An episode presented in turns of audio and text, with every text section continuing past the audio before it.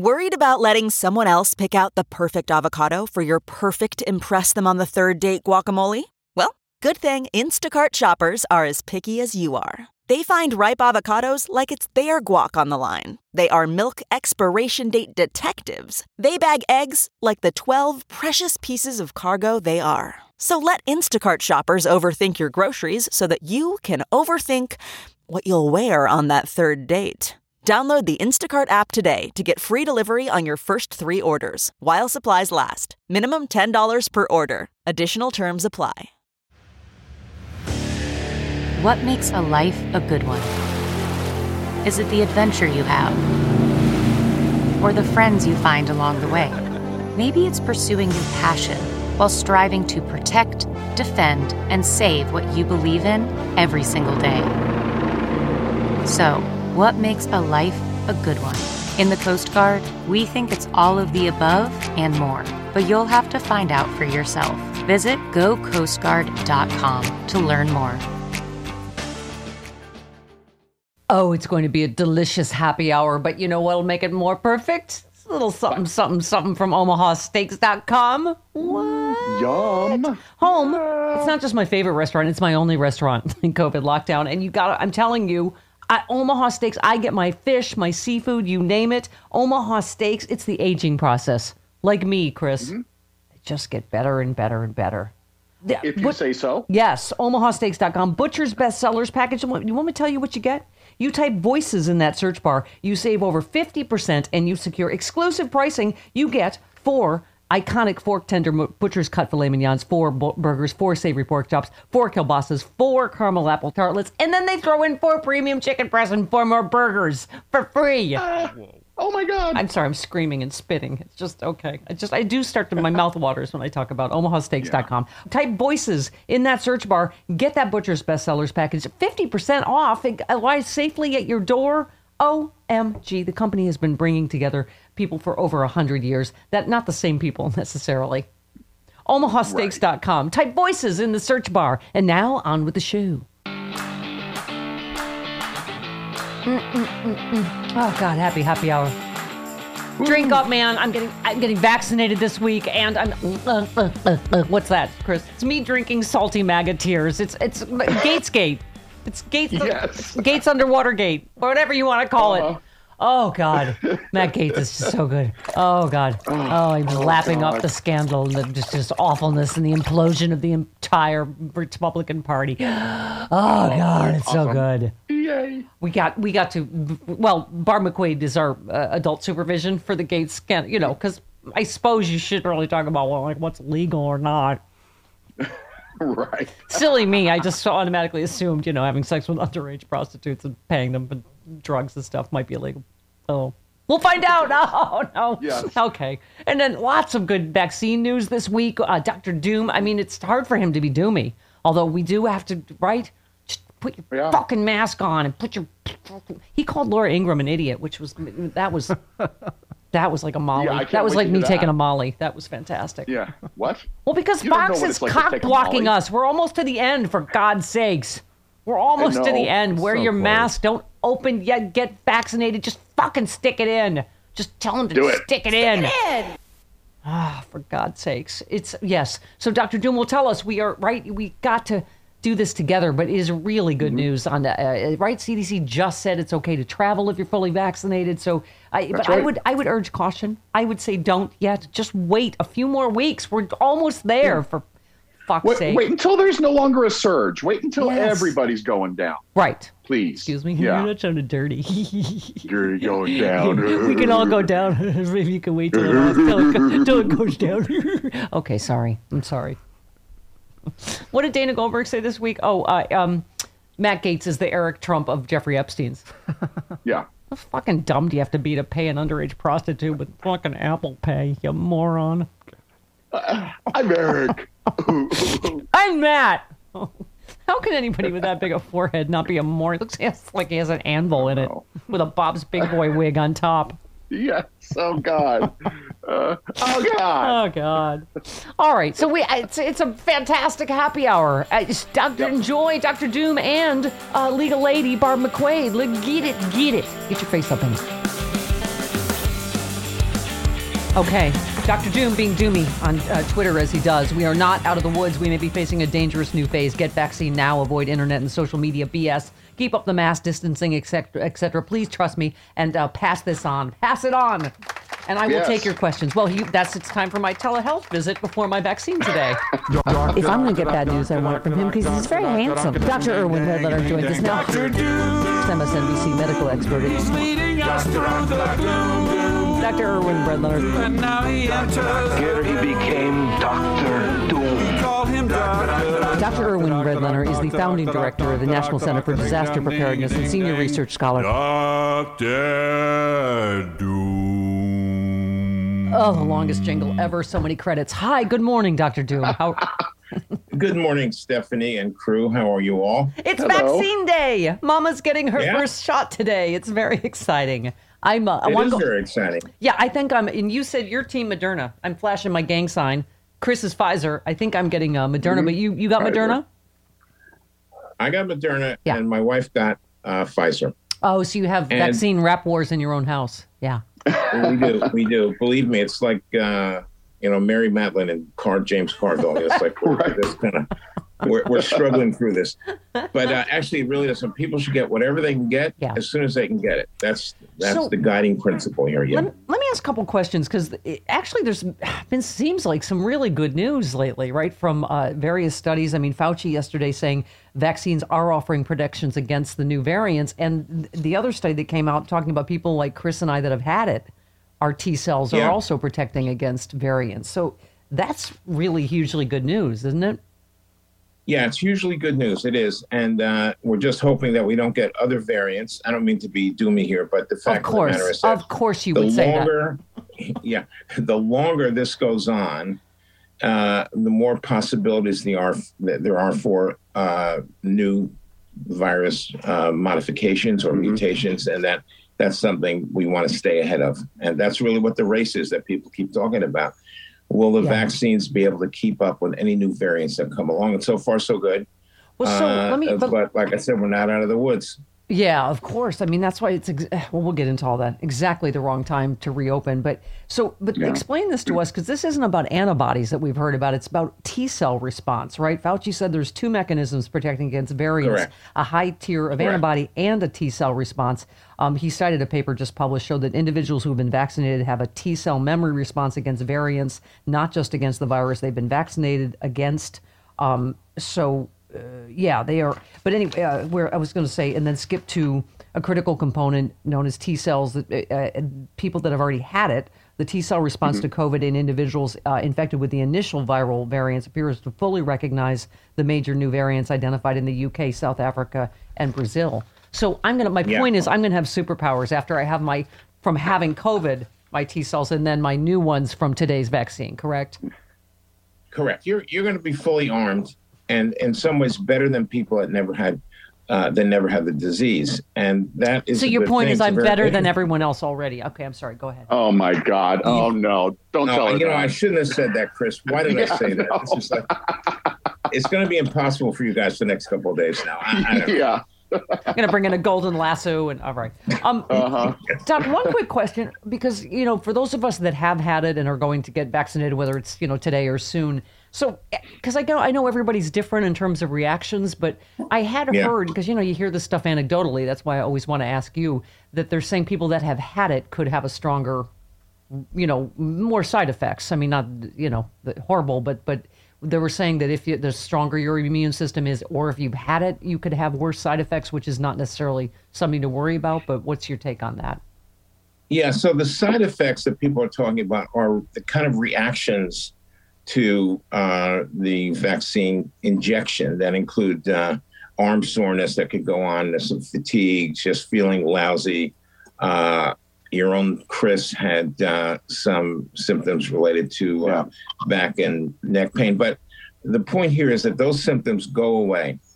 They're not serious. Yeah. They're not to be worried about. They're just to be tolerated for 24 hours or so. And uh, and I think that you know all the information is not in yet, but the fact is that there are all kinds of interesting twists to uh, getting the shot if you've already had the disease. Uh, most people have no particularly different uh, response, but some people do have what you're talking about, and uh, whatever. I just don't think it's anything to worry about. So People actually, I, then I, I heard some people that have ha- you know. no, of course, but I've heard some people that have had it actually have a worse response to the first shot. Is that have, is that uh, That I don't know. No, I did not Okay. hear that. Okay. Yeah. Ev- ev- yeah, everybody's different, Yeah. and you really can't predict if you're going to have a reaction or yeah not. It's yeah just get yeah. it, do it, stick it in. Okay. get it, Um, stick it in. How about mm-hmm. stick it in? She's our, our vaccine My ambassador, Mar- God. Margaret Cho. yeah, yeah, yeah. Stick it in. Just stick it in. I, I, am, I can't comment. Okay, Yeah. doctor, don't, don't comment on that. It's a clin- It's a clinical. It's a clinical thing. Uh, Um, yeah, exactly. yeah. Uh-huh. This must just warm your heart to have an administration that listens to facts and science and adjusts. Uh, the White House coronavirus team reiterated they are now accelerating the nation's vaccine drive, are now expecting 90% of American adults will be eligible by April 19th, ahead of an earlier target of May. Uh, Andy Slavitt said we're facing an accelerating threat. We've accelerated the response even more. Because, you know, what is your take, Doc? Are we in a fourth surge, right? We tallied over 63,000 new cases daily over the past week. Only five states have seen declines in new infections. Um, I think Yeah. I saw it's up to 30 states have seen increases now.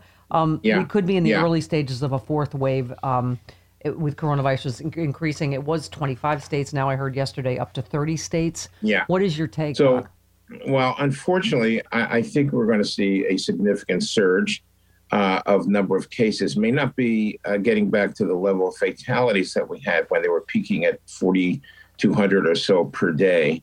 Uh, we're now down to 1,000, 1,500 per day. Maybe it'll go up to 1,800, 2,000, but the, which is a horrible thing if you think about it. Yes, it's better than it was, but that many fatalities in a single day is still something to be concerned about. But here's what I think is happening. So, as we have relaxation by states like Texas, Mississippi, Alabama of the guidelines for wearing masks and so on, and Texas has gone even a step further, which I'll mention in a second. But but when you have that and you have uh, fraternity parties, you have uh, spring break, we're setting ourselves up for a new and potentially very rough surge.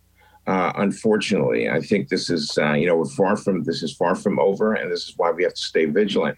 But what I was saying about Texas, if I might, so uh, you know baseball season is upon us, Yeah.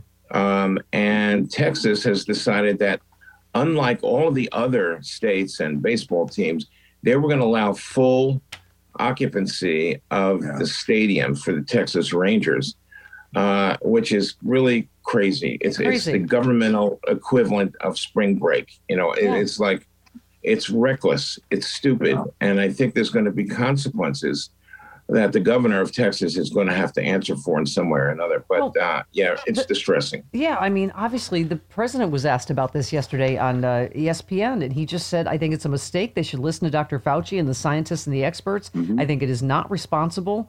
Um, he uh, noted how many countries in Europe have had to return to lockdowns after premature reopenings. He said, I don't know why we don't just follow the science. I mean, Doc, it couldn't be clearer to me that it is too soon for restaurants, bars, gyms, sporting goods, tra- sporting stadiums, traveling. I mean, and we're so close, as Dr. Walensky said. I crying is not normal for the head of the CDC, right? Saying I'm scared and I feel an impending sense No. of doom. First of all, I'm like, she's stealing Dr. Doom's act. She literally said doom. Yeah. But I mean, eh, this is, you know, you were quoted in this thing about New York about why is it surging in New York? And you said, you made some good points. You know, no one knows exactly why. There's a lot of factors in New York population density, lots of people who are in marginalized uh, populations are living in poverty. All those factors tends to exacerbate spread and reduce access to vaccines. But so uh, coronavirus cases rose 64% in New York last week. Yeah, Um, it's it's crazy, and there may be some variants that we don't know about. I mean, we're not doing a great job of uh, Right. figuring out when we have variants. That's called the genomic surveillance. I just was going to quote you uh, to you. Right. The esteemed epidemiologist, Red, Dr. Redlener says. who's not an epidemiologist, but go But, ahead. Yeah, right. yeah. There could be Yeah. but variants that you haven't identified yet in in New York, is what you're saying, correct? Yeah. Yeah. Yeah. And we just don't know enough about what's floating around out there in terms of where the virus development and the virus uh, mutation. So, yeah, it's still a mystery. We will unravel it. I also said, and uh, but just we have not done that yet. And and uh, uh, and look, we're just in this, like we are saying before, Stephanie. We are we are on the cusp of another major outbreak or surge. And that's something we do have to worry about. It, it's really, really concerning, which is why Dr. Walensky at the CDC is pleading with people to mm-hmm. stay the course. Don't give up. Yeah. Keep going. We're not back to normal. Well, and somebody, you know, some of it is just the stuff that you and everybody, every other expert keeps warning about in terms of New York. More New York residents are interacting inside buildings, given increased access Yeah. to indoor dining and group fitness classes. It's just too soon. So some of the stuff, and, and like you say, in New York, everybody's packed together so much more anyway. But, but uh, Yeah. yeah, I mean, so here's what must just make you insane, because I know it makes me insane. But uh, the headline is Laura Ingraham calls warnings of COVID surge a disinformation campaign. I mean, Fox is doing their level level best to kill everybody. I mean, I, she furthered Fox's, she furthered Fox's unfounded attacks on Dr. Fauci, the CDC, and other health experts, dismissing their warnings about a COVID surge. She said that the experts' disinformation campaign is ongoing about COVID, even after vaccines. The uh, the variants, the variants are coming, the mutations, gloom and doom.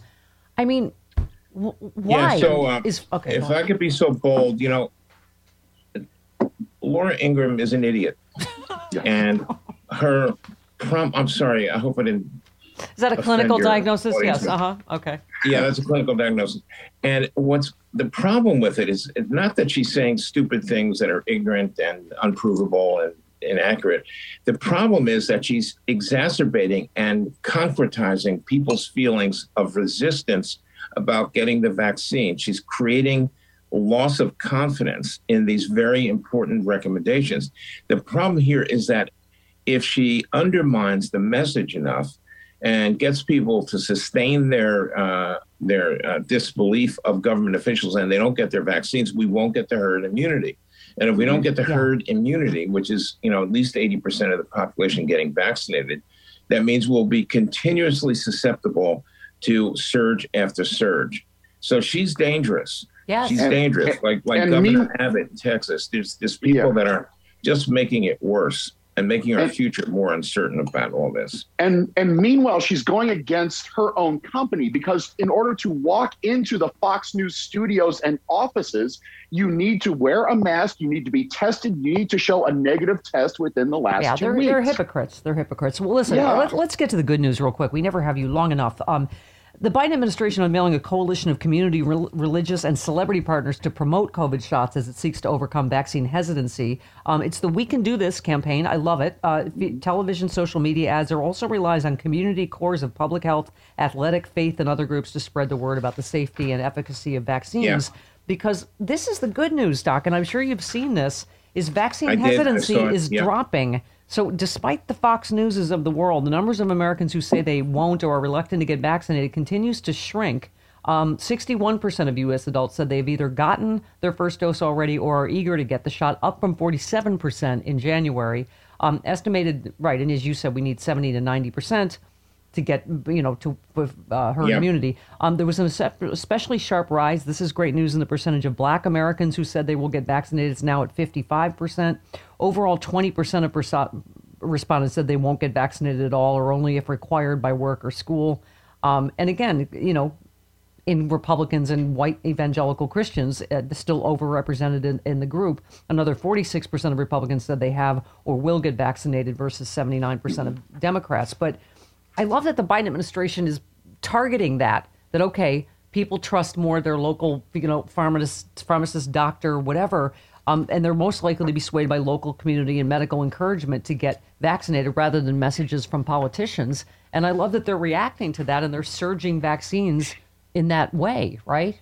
Yes, it's absolutely fantastic. Um, the caveat here is that um, I, I think we will make tremendous progress in those communities, the underrepresented minorities, communities uh, in low income areas, and that is all good. And the, the Biden administration strategy here is unbelievable. It is the dream strategy that we were hoping for uh, back in the Trump days. Of course, we never would have gotten that, but now we have it. It's fantastic. What I'm more worried about are the people that are listening to Laura Ingraham and uh, and others like her and are looking at those kind of messages like from Laura Ingraham that they're seeing on social media. And it depends on how many people are going to be falling into line with her way of thinking. And that's what really represents the threat of not getting to herd. But the other issue, which I want to just quickly mention, Stephanie, is that in order to get herd immunity, we also have to have children vaccinated. Yes. And we have, you know, Pfizer just released a report that they had very effective, uh, very great results. Yes. Of, uh, you tweeted about that. of- yeah. yeah, I- 12 to 15 year olds. That that's fantastic. But uh, if we're going to get 80 percent, we really do have to have our children uh, vaccinated as quickly as possible. So, Just a note, in Dr. ways, Dr. this is Redlener is a world renowned pediatrician. Go ahead, doctor. yeah. Oh, this is- Jeez. Yeah. Okay. Well, Um, you are. Okay, I, I can find my train of thought again. I Sorry. no problem. Uh, we're no, I should say we really do have to get our, our our kids vaccinated, and hopefully we will. And listen, at the end of the day, the Biden administration has been unbelievably effective. Listen, they're going to reach 200 million uh, doses out there and administered very, very shortly. They were originally talking about 100 million doses the first 100 days. They're going to surpass that by a long shot. Yeah. It, it's it's And incredible. every new It's study is incredible. is uh, as you say is encouraging. Pfizer also saying they know vaccine protection lasts at least six months after the second shot. I mean, it's just uh, things Yeah. that we didn't know for sure. But uh, and and that it's covering variants. I mean, it's all good news. But as you say, your final warning, you say we have this continuing story of recklessness from some governors who are opening too early. Vaccine resistors are extremely worrisome. COVID variants that have behaviors that are unpredictable. These all represent a major threat to us. That's what's concerning. There's still so many ifs. You know, we all are like, oh Yeah. my God, I'm gonna fit. Chris and I are both gonna have probably full immunity by around you know May first or so, because you know different schedules mm-hmm. for Pfizer and Moderna. But you know, it depends on all of our other fellow humans here, right? Behavior and vaccine. It vaccine. certainly does. It certainly does. Yeah.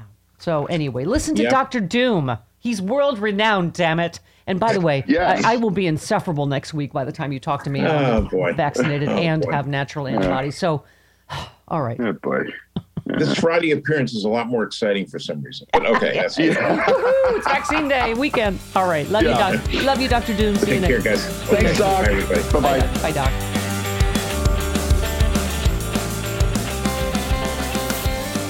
Forgot to ask Sean to have, uh, I don't know, Patrick Swayze, somebody from Red Dawn screaming, Wolverines!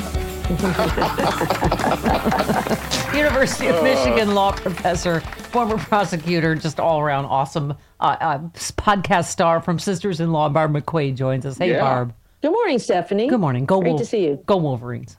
Let's just Thank start you. with that. Okay. Yes. Okay. All right. Uh, so you are here to be the adult supervision of our Matt Gaetz uh, coverage. So thank you for elevating the conversation already just by being here. Okay. Happy to give it a try. All right. Yeah. I just just the headlines uh, on media. Why is Matt Gaetz being investigated for sex trafficking? I'm going to go out on a limb without any legal training and say because he likely is guilty of sex trafficking. But I don't.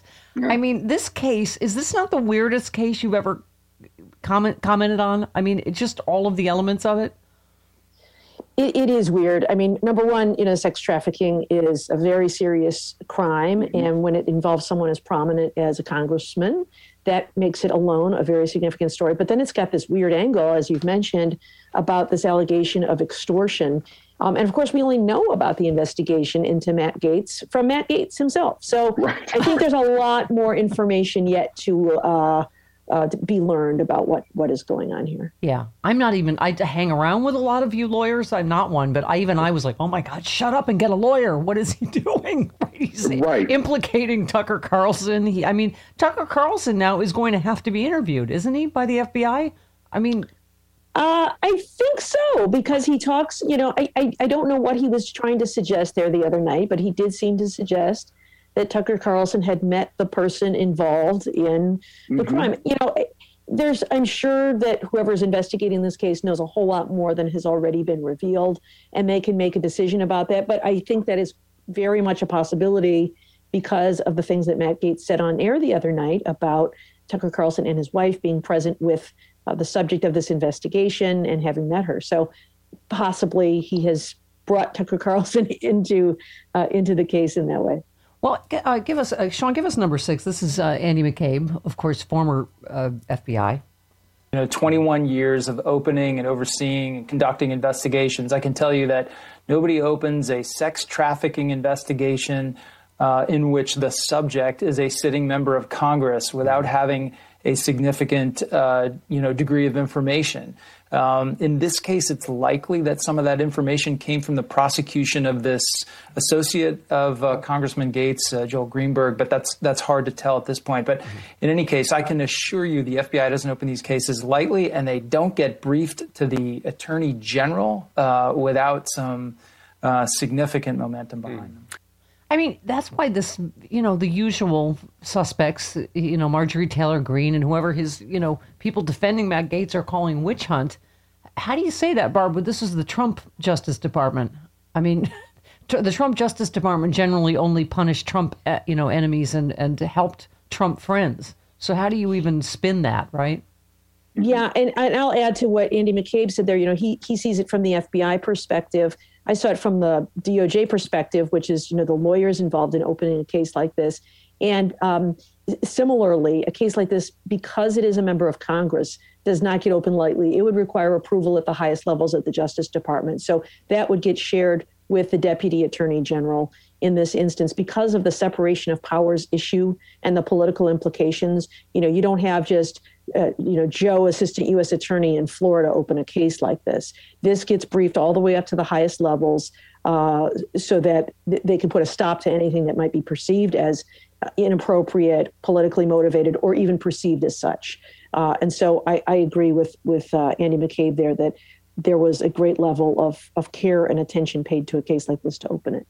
So, but let's talk just briefly because we have a lot of other legal stuff about the um, this I, I, don't even know doesn't it sound more like a pay for play than a, a, extortion it sounds like that he is already was separately being investigated for child sex trafficking and then this wild thing about his i'm almost certain you're not supposed to blurt out that your dad's wearing a wire but anyway on national tv but but i mean something to do with i mean it's almost like it's a oh if you give us money for this thing then we'll we will stop the uh, legitimate investigation into your child trafficking. It doesn't you know what i mean? Like is, can you explain that weirdness? The whole is it the extortion claim I, I, I don't know that I can explain it because the facts that we know so far don't really quite add up. But at, based on the facts that we know so far, there were some private actors who approached the Gaetz family about providing some assistance um, to find someone who is has been you know gone missing in the Middle East. Um, and it, it is very quite quite possibly true that both things are, are true that Matt Gaetz is being investigated for sex trafficking and someone was seeking assistance in this other matter. But um, the facts are very sketchy, and it sounds like it is not uh, legitimate authorities that were asking his father to wear right. a wire, but private actors who may have duped them into believing that their assistance would result in ending this investigation. Maybe they have the ability to end the investigation, but it doesn't seem likely. That's really not the way it's not the a, FBI works. It's not a current DOJ official, Barb. It's somebody that's what it right. wasn't even a position to extort. I mean, it seems to me like he admitted like I'm guilty of child sex trafficking, but this guy said he can make that go away. I mean, it's just the whole thing is is extraordinary. I, I, I yeah, mean, I mean, yeah. I think one possibility is that uh, you know there has been rumor in recent days also that Matt Gaetz was considering resigning from Congress to take a job at Newsmax. Yeah. It may be that he knows that this information is coming out into the public domain soon about allegations of sex trafficking, and he's trying to do what you know people in the public domain do and get ahead of it by you know disclosing it on your own terms uh, trying to portray yourself as the victim as opposed to the perpetrator and that seems to be what he was trying to do uh, with tucker carlson but uh, it, it, doesn't seem to have been mm. executed particularly yeah. well and this uh, you know extortion story it possibly seems to be more of a distraction than uh, a defense. But yeah. um, you know, when you are someone in, in the public eye like that, you know, mo- I, most lawyers would give any any of us who found ourselves in legal trouble to just keep your mouth shut. Don't say anything because I, anything right. you say can be used against you and might be inconsistent with other facts that you learn about later. So just be quiet. But yeah. when you are someone in the public domain, like a member of Congress, you have to think not only about your uh, success in a court of law, but also your portrayal in the court of public opinion. And so I think that um, you know he was trying to get ahead of this story yeah. uh, to protect his own reputation. And sometimes it's just a matter of having alternate talking points out there so that Yeah. people who are inclined to defend him have something to say. Right, you can just do the same witch Yeah. hunt, both sides do it thing. I listen. I Mm-hmm. hate Yeah. I hate Matt Gaetz, and my first thought was, oh, shut up and call Barb McQuade. What's wrong with you? Get a good lawyer. oh God. Um, okay, let's talk about. Uh, give me um, cut seven. We were just talking off the air about the Derek Chauvin trial and how really emotional and wrenching this is, even for the witnesses. This was Charles McMillian yesterday, uh, a witness. Mr. McMillian, do you need a minute?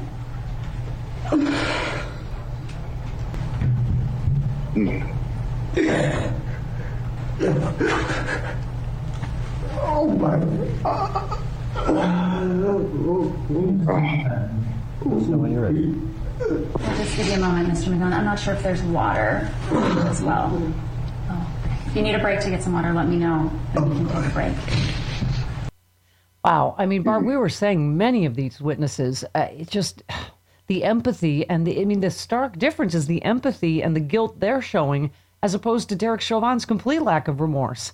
Right. Right. I mean, isn't Right. that, I mean, it's wrenching to watch, but isn't that, you know, a, a, a dichotomy that, that plays in favor of the prosecution? Yeah, I you know I think this is one of the reasons that prosecutors uh, prefer guilty pleas to trials because it forces witnesses to relive the trauma that they went through. And you know, a man lost his life, and these people watched it. You'll hear many of them say how they have they're racked with guilt Yeah. uh, because they couldn't, they didn't do more to help George. You heard several of the witnesses say that, and I'm sure they have relived this moment. And to you know, to have to watch the video again uh, in this setting where all eyes are on them is is is got to be incredibly traumatic for all of them. Um, and and yes, I think that um, you know we haven't heard from Derek Chauvin or these other officers, and I don't know that we will because he certainly has a right to remain silent and not to testify at trial. Um, but the way he appeared that day, with uh, you know the hand in the pocket, I think um, was Yeah. a particularly bad look. Uh, he was expressionless, other than you know asking people to get back and, and get away.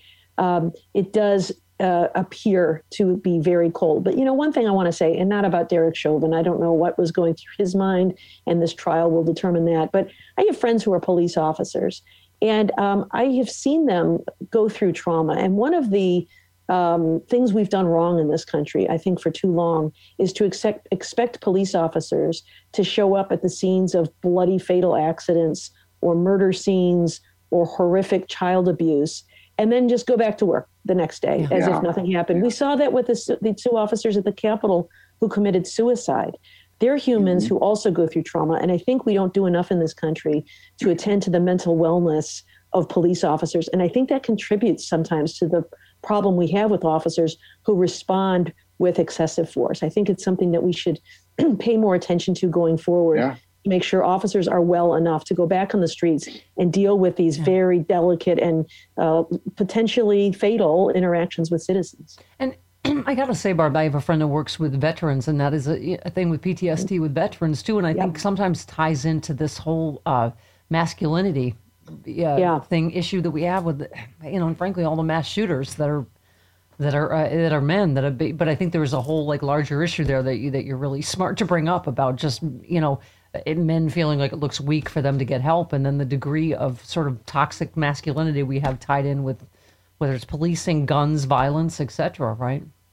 Yeah, I think that police departments need to consider, uh, you know, m- mandatory uh, counseling after people have been involved in a situation with trauma, um, helping them raise awareness. I have an officer who's a friend who's an officer who's retired now, who does training on officer wellness based on his own experiences of uh, experiencing trauma and being expected to get out there the next day, and you know, only later realized how much baggage he was carrying around as a result of that, and trying to uh, raise awareness and provide training uh, to police departments about about this issue. Yeah. Speaking of which, um, let's because I was let's turn legally to this case. The two Capitol police officers who filed a civil suit against Trump for physical and emotional injuries they suffered as a result of the January 6th riot. Um, they quoted Trump's words leading up to the riot, including his baseless claims of voter fraud and the assertion Democrats are trying to steal the election. The suit demands. Which I thought found this surprising, Barb. An award of only seventy-five thousand dollars for each officer for each of the five alleged counts against Trump, which are uh, directing assault and battery, aiding and abetting assault and battery, directing intentional infliction of emotional distress, and violating DC statutes by against incitement of a riot and disorderly conduct. Um, why the monetary number so low? Do you think? My guess is that is the jurisdictional limit in that case, the, the, the, the bottom, the floor, that you can't file in that particular court unless the damages equal that. So oftentimes you'll see that in a lawsuit that somebody is just seeking whatever that bare minimum is, and then the proofs at trial will uh, demonstrate the precise losses. So that's just a jurisdictional requirement to get themselves into court, and then that number will become more precise as time goes on. So I, I doubt that that's the final number that they would be seeking. And Barb, what are the chances do you think legally he Trump is going to, you know, pay a consequence civilly or criminally for the January 6th uh, insurrection? Well, I think these civil cases are actually much stronger than the criminal case. You know, you may remember the old O.J. Simpson case where I he just was was gonna. at the I was criminal- just gonna say we're in L.A. out here in O.J. land, and the whole like c- civil criminal bar of uh, evidence and such. Yeah. Yeah, and so uh, you know, when I was working in the U.S. Attorney's office, there were certain cases that uh, you know we looked at that could be brought criminally or civilly or both, and our civil attorneys would frequently remind me of you know the four most beautiful words in the legal system, which are preponderance of the evidence, which is a much lower standard than guilt beyond a reasonable doubt. You know, guilt beyond a reasonable doubt to take someone's liberty is a very, very high standard, and it should be. Preponderance of the evidence means just 51%. I'm a little more sure than not, you know, than, and um, even though the gist of the legal claim is very similar to uh, what could be pursued if there were criminal charges, the likelihood of persuading a jury in a civil case is much stronger, and, and consequently, the likelihood of someone simply uh, paying some money to resolve it and settle it also goes up. And so it could very well be that some of these civil suits are able to do what the criminal law is not in holding uh, President Trump accountable. But, Okay. you know, we'll have to see as those cases proceed. Finally, what, what criminally, which Velociraptor might get Trump first? New York, Georgia. what do you think? it, it seems to me that based on the tea leaves, and of course we don't know all the facts, but um, the things that uh, have been pursued by Cyrus Vance in New York, who is a very serious and good lawyer, you know, and, and I, I, as are all of these people, um, but he has been so dogged in pursuing these tax records uh, and has hired um, some very good and experienced people to pursue this. It makes me think that there's some there there. Yeah. Uh, you know, his case has reached uh, a sufficient level of development um, that makes me believe that he thinks it's a serious case.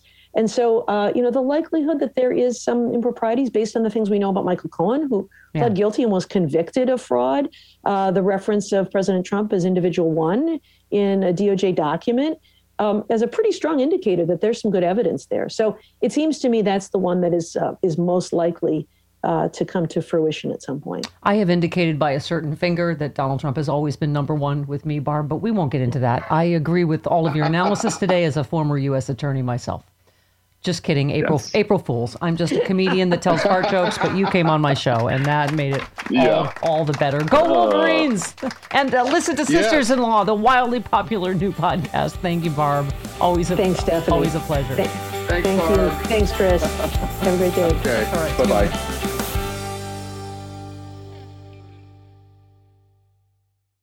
Say goodbye to your credit card rewards. Greedy corporate mega stores, led by Walmart and Target, are pushing for a law in Congress to take away your hard earned cash back and travel points to line their pockets. The Durbin Marshall credit card bill would enact harmful credit card routing mandates that would end credit card rewards as we know it. If you love your credit card rewards, tell your lawmakers hands off my rewards. Tell them to oppose the Durbin Marshall credit card bill.